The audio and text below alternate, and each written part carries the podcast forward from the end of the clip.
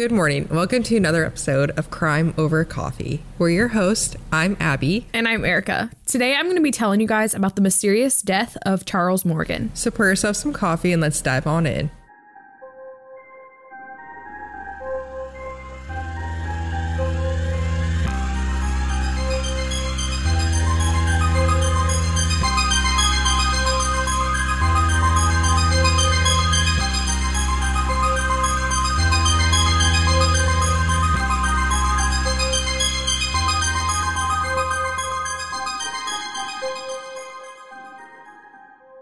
Will continue on with our content for this week's episode shortly, but first we wanted to take a moment to let you know about an opportunity to listen to even more Crime Over Coffee content.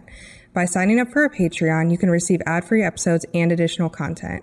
To check out this opportunity and sign up for the Crime Over Coffee Patreon, visit www.patreon.com slash crimeovercoffeepod. Thank you again for all of your support. 39 year old Charles Morgan who went by Chuck at this time, so that's what I'll refer to him as, was the owner of an escrow company in Tucson, Arizona. On March 22nd, 1977, he left his house to head to work just like he typically did. And on the way to work, he was going to be dropping his daughters off at school.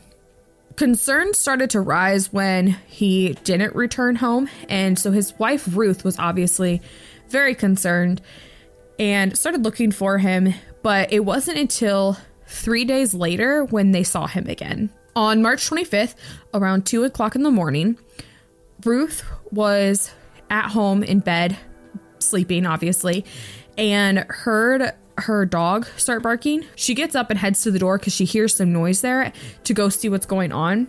And when she opens the door, she sees her husband, Chuck, standing there. He had one shoe on, the other shoe was missing.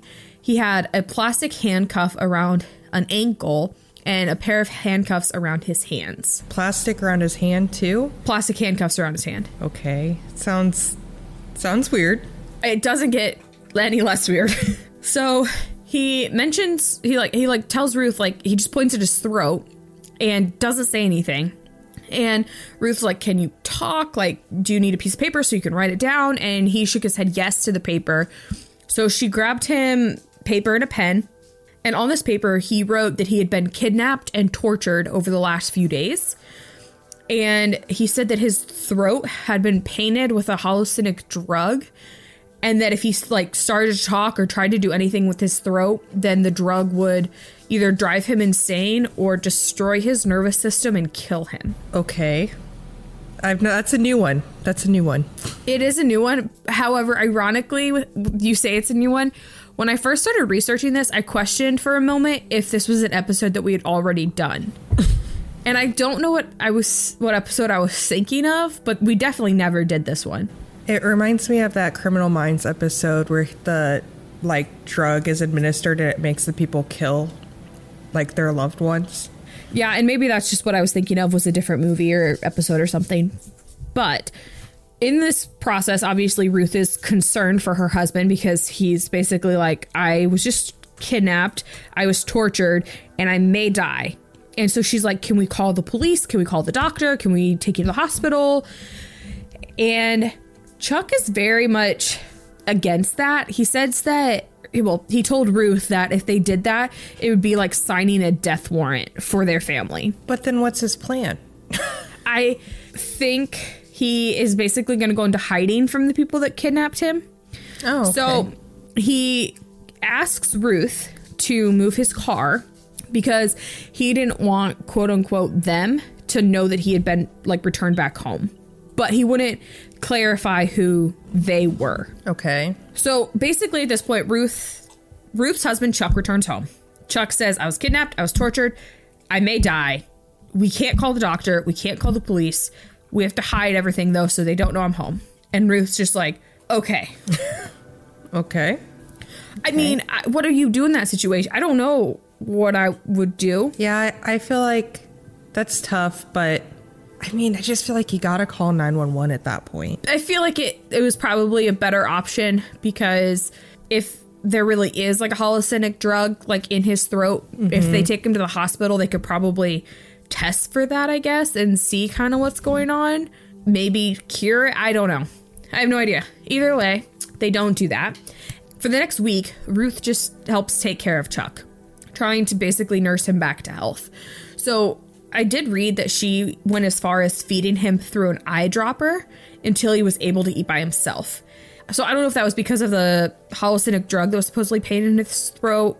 Maybe that was so that that wouldn't be triggered. I have no idea exactly what that did. Interesting. It seems like too, and I have no authority on this, obviously. Could you even do that where it would be like lasting in your throat for a long period of time? I have no idea, honestly. Interesting. I'm not well versed in that department. I'm sure that there's different things that potentially, and maybe it, it doesn't last that long, but it just, he was made to think that it did, Sure. potentially, just to kind of scare him.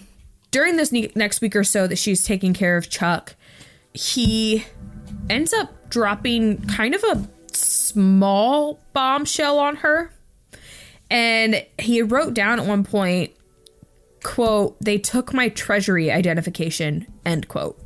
Obviously, Ruth is really confused. She's like, I didn't know that you worked for the treasury.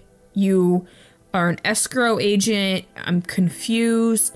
And Chuck was like, No, I've been working for the tre- U.S. Treasury for a couple of years at this point. I've just been hiding it from you.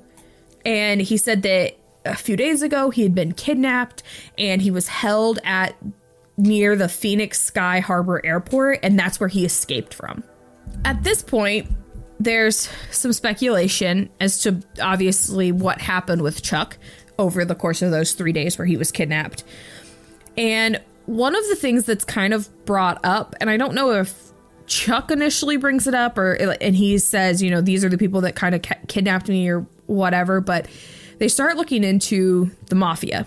It was known that Chuck had done at least one business exchange, some sort of real estate escrow work with at least one mafia family in the area. There was also some speculation that he may have helped purchase some gold bullion and platinum that could have been it, it's used to launder money.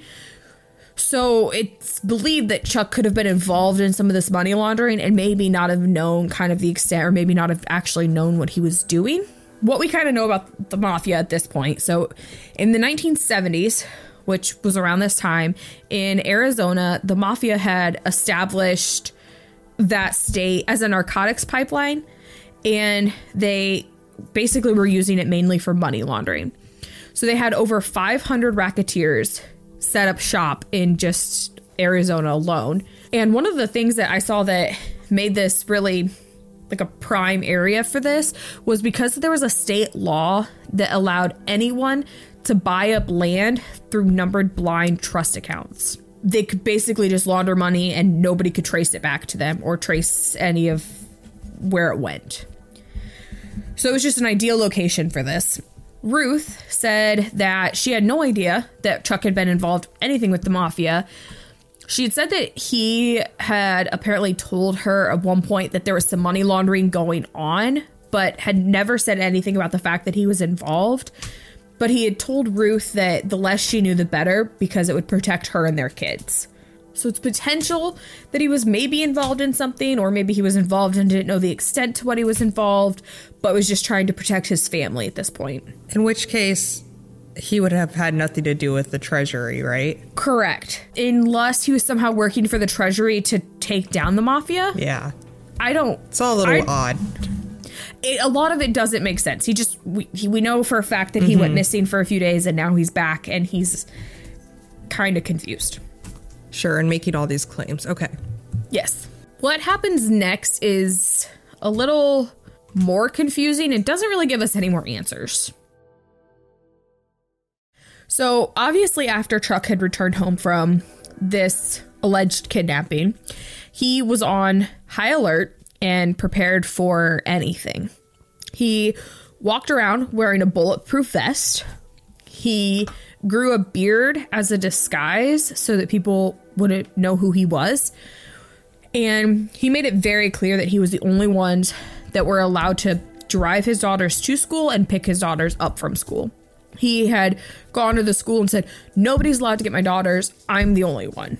Another thing that was kind of odd is Chuck, in preparation for anything that could possibly happen, told his father that if anything happened to him, there was a letter that he had written that would tell them who was responsible for whatever had happened to him. Do we know where the letter is? No. I, I'll tell you to this day, the letter has never been found. And they did start actively looking for it because two months after his initial disappearance, Chuck went missing again on June 7th. This case does sound familiar. Yeah, I don't know if it's from a movie, like a or a some TV show or- or, documentary, but it sounded very familiar as I was researching it. So they look for the letter, they don't find it. It's still missing to this day. Nine days later, Chuck's wife Ruth receives a mysterious phone call from a unknown woman. And this woman calls, and when Ruth answers, she goes, Ruthie. And Ruth's like, Yes. And the woman says, Chuck is all right. Ecclesiastes 12, 1 through 8. And then hung up the phone. And what exactly is that? So Ecclesiastes 12, 1 through 8 is or excuse me. So Ecclesiastes is a book of the Bible that this is found in. And I'm gonna actually read it to you guys. It is a little bit long, but it sort of makes sense. So here's here's those verses for you. Remember your creator in the days of your youth, before the days of trouble come and the years approach when you will say, I find no pleasure in them. Before the sun and the light and the moon and the stars grow dark, and the clouds return after the rain. When the keepers of the house tremble, and the strong men stoop, when the grinders cease because they are few, and those looking through the windows grow dim, when the doors to the street are closed, and the sound of grinding fades, when people rise up at the sound of birds, but all their songs grow faint, when people are afraid of heights and of dangers in the streets, when the almond tree blossoms and the grasshopper drags itself along, and desire no longer is stirred. Then people go to their eternal home, and mourners go about the streets. Remember him before the silver cord is severed, and the golden bowl is broken, before the pitcher is shattered at the spring, and the wheel broken at the well. And the dust returns to the ground it came from, and the spirit returns to God who gave it. Meaningless, meaningless, says the teacher. Everything is meaningless. To summarize this set of verses, it is talking about how we should recognize life as precious and as a gift from God and when and we should focus our lives on God and because when life ends all that matters is what God has created in the end. The specific the silver cord that I uh, mentioned that is severed, the golden bowl that is broken and the pitcher that is shattered is meant to symbolize how fragile life is. So they're saying that Chuck at this point is dead. Pretty much. That he, I, I think that's what they're basically saying is that Chuck is dead, but he's all right because he recognized that life was precious and so he's receiving what God had for him. I think is what they're trying to say, but they're they start she starts it out with Chuck is all right. However, I think he's dead. Is what they're saying basically. Okay. Random. So I guess my thought is maybe like there was a group of people who kidnapped him originally and tortured him and made him think a certain way. And then they took him back and murdered him and they were calling and maybe they've got some, you know, loose nuts and bolts going on. Potentially. Two days later, Chuck's body is discovered in the desert, about 30 feet off the highway in the San Juan Springs area. He was still wearing his bulletproof vest. He had died from a single bullet fired at close range to the back of his head. And the bullet came from a gun that was registered to him, a 357 Magnum, which was found laying beside him. Would that, I I mean, obviously it would have been awkward, but is it possible that he could have shot himself with that gun? So let me give you the rest of the details. Okay. There were no fingerprints found on the gun. There was gunshot residue found on his left hand, which would indicate that he had shot a gun, not necessarily his, but a gun. They found a piece of paper with directions to the murder site written in Chuck's handwriting, a pair of sunglasses that they were 100% positive did not belong to Chuck. They also found in his car some ammunition, weapons, a CB radio, and one of his teeth wrapped in a handkerchief. Okay. The last thing that they found was a $2 bill clipped inside his underwear. Written on the bill were seven Spanish names, beginning with the letters A through G. Above them was written Ecclesiastes 12, with the verses 1 through 8 marked by arrows. And on the back of the bill, the signers of the Declaration of Independence were numbered 1 through 7, with a map that led to an area somewhere between Tucson and Me- Mexico in an area that was known for smuggling. Parts of that sound like mafia or mob hit. I know that there were times where leaving a dollar bill or like a $2 bill is a sign that it was a mob hit. I wonder if they were involved and then they just threw, especially the tooth in the handkerchief, but they just threw in a bunch of random crap to like throw everybody off. Like just bombard the scene with evidence that makes no sense and doesn't connect to It throw leads off a trail. to questioning it like 50 years mm-hmm. later. Yeah.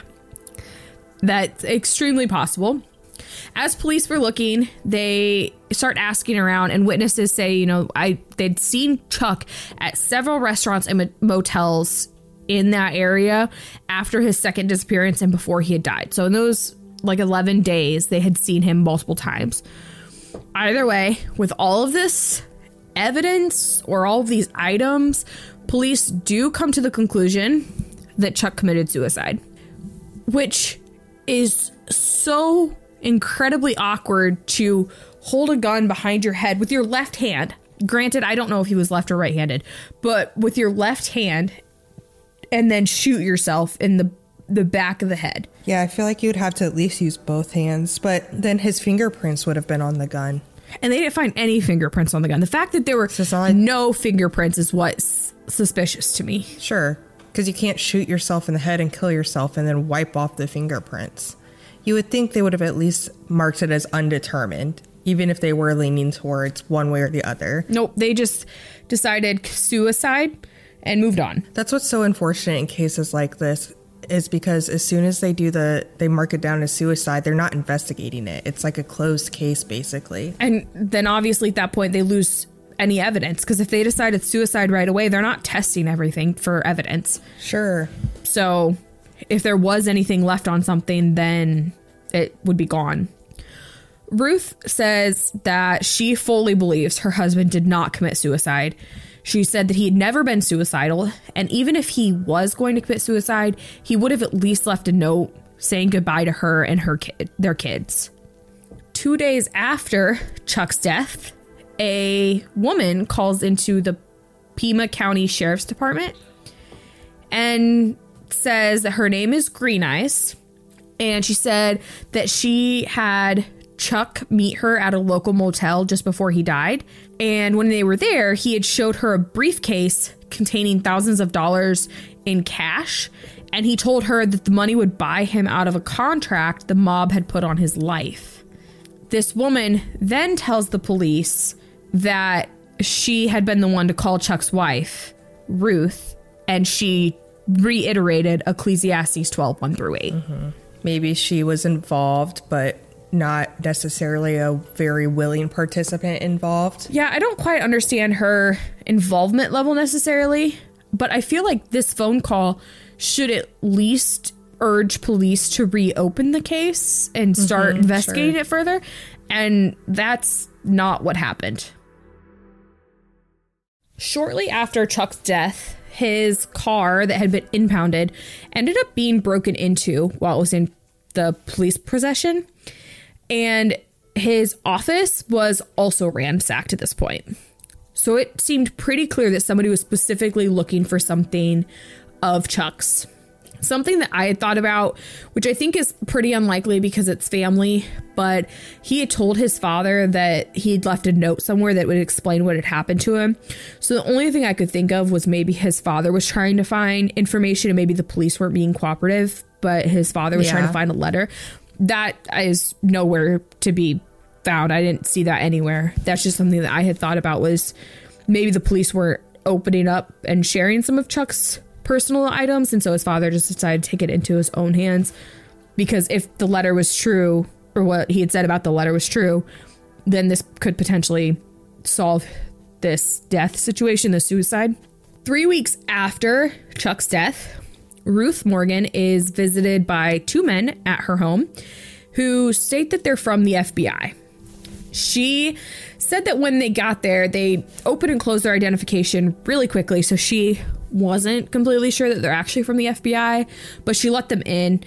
Doesn't surprise me. I mean, if somebody showed up at my door saying I was the FBI, let me in, I'd probably be like, okay. Yeah. I- You're that's be like, uh, no. Yeah, that's an easy scam. They wanted to come in and look through the house. They didn't tell her what they were looking for.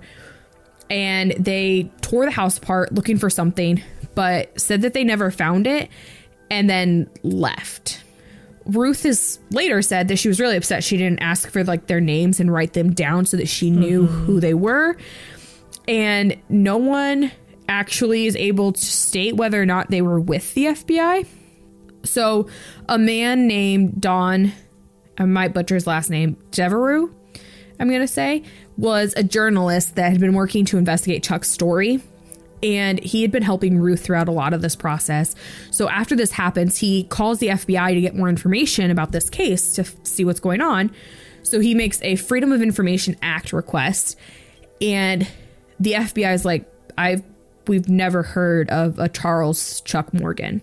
And he's like, You guys had opened an investigation, you guys had ransacked, had gone through the home, and they were like, Nope, we never heard of this guy. We don't have a file for him. We don't have a card. We, we know nothing about this man. So likely it was whoever else was ransacking his car and his office looking for something. that or something else that was speculated is if he was working for the government for the US Treasury, maybe they were trying to cover their butts and pretend that they didn't actually know who he ah. was. And so when he they called in, the government was like, "Nope, we've never heard of this guy because he was undercover." I love that. So that's a potential. This sounds like a like a plot line to a movie. It's It really crazy. does. And maybe that's why it sounds so familiar. Like I said, maybe there's a movie about it. The journalist, Don, said that the things that had been written on the $2 bill also might have been a way for Don to pass coded messages to the FBI. And so once they had received that $2 bill, they no longer needed any information about Charles. They had what they could get out of that, and then they kind of severed ties at that point. Still to this day, there's never been any suspects found. It is believed that the mafia was probably involved and Chuck was trying to do some sort of work for them. But it's believed that the mafia was somewhat involved and that Chuck was trying to do some sort of work for them. I did also see that that around the time of his death, just a little before, he had actually testified in a secret investigation into illegal activity. So that opens up a whole mm. nother door into uh-huh. those potential individuals.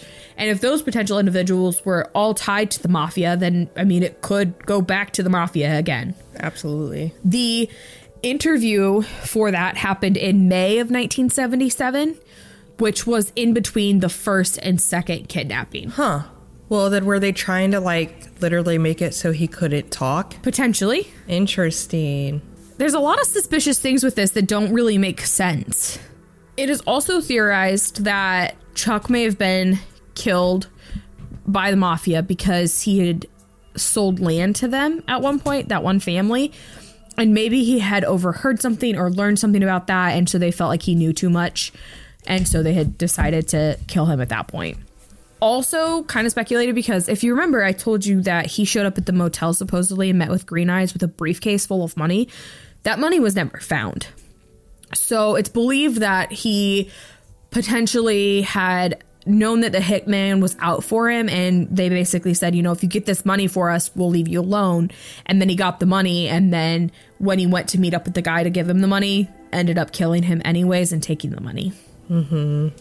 Also, the mafia making a a murder look like a suicide seems right up their alley. Yeah, absolutely. And like I said, the you know, there's some signs there that would really reflect it. The dollar or two dollar bill and the tooth and interesting. My only thing with them trying to make it look like a suicide, you would think they wouldn't have shot him in the back of the head then. Yeah, that would have been odd because I think that that's not going to be the initial thought of the police, except for the fact that there was gunpowder residue on his hand. I think that's probably why their initial thought was suicide. And then they must have, the rest of their investigation determined that. Something else that's odd and really makes you question a lot more of what was going on at this time.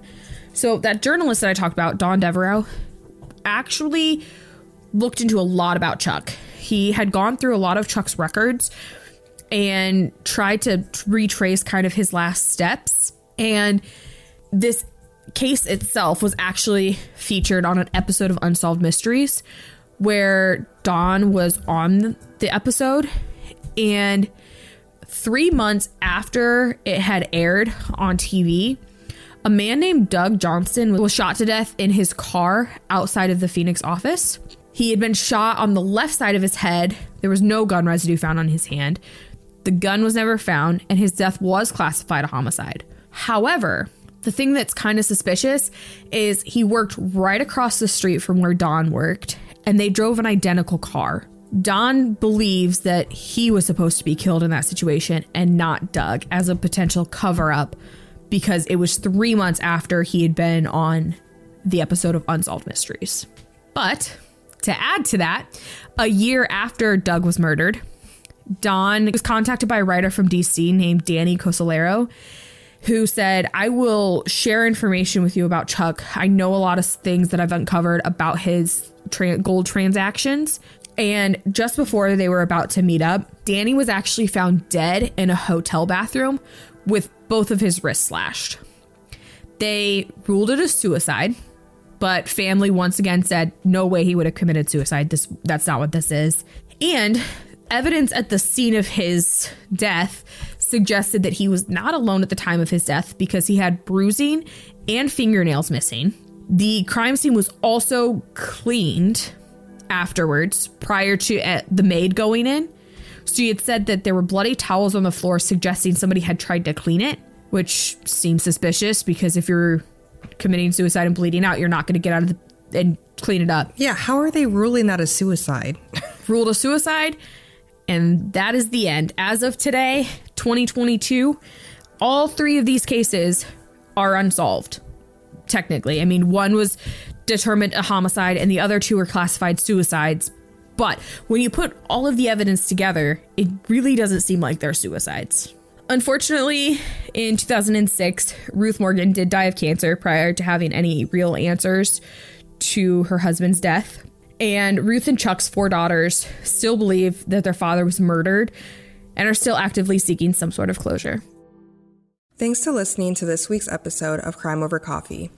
You can find us on Instagram at Crime Over Coffee or on Facebook at Crime Over Coffee Podcast, where all of our photo and video content for each episode can be found. You can also email us your thoughts and case suggestions at crimeovercoffeepod at outlook.com. All of our sources can be found in the show notes for each episode. If you would like, you can support us by going to anchor.fm slash crimeovercoffee. You can also support us by recommending us to friends and family, giving us a good review on Apple Podcast, or subscribing to us on your favorite podcast listening platform.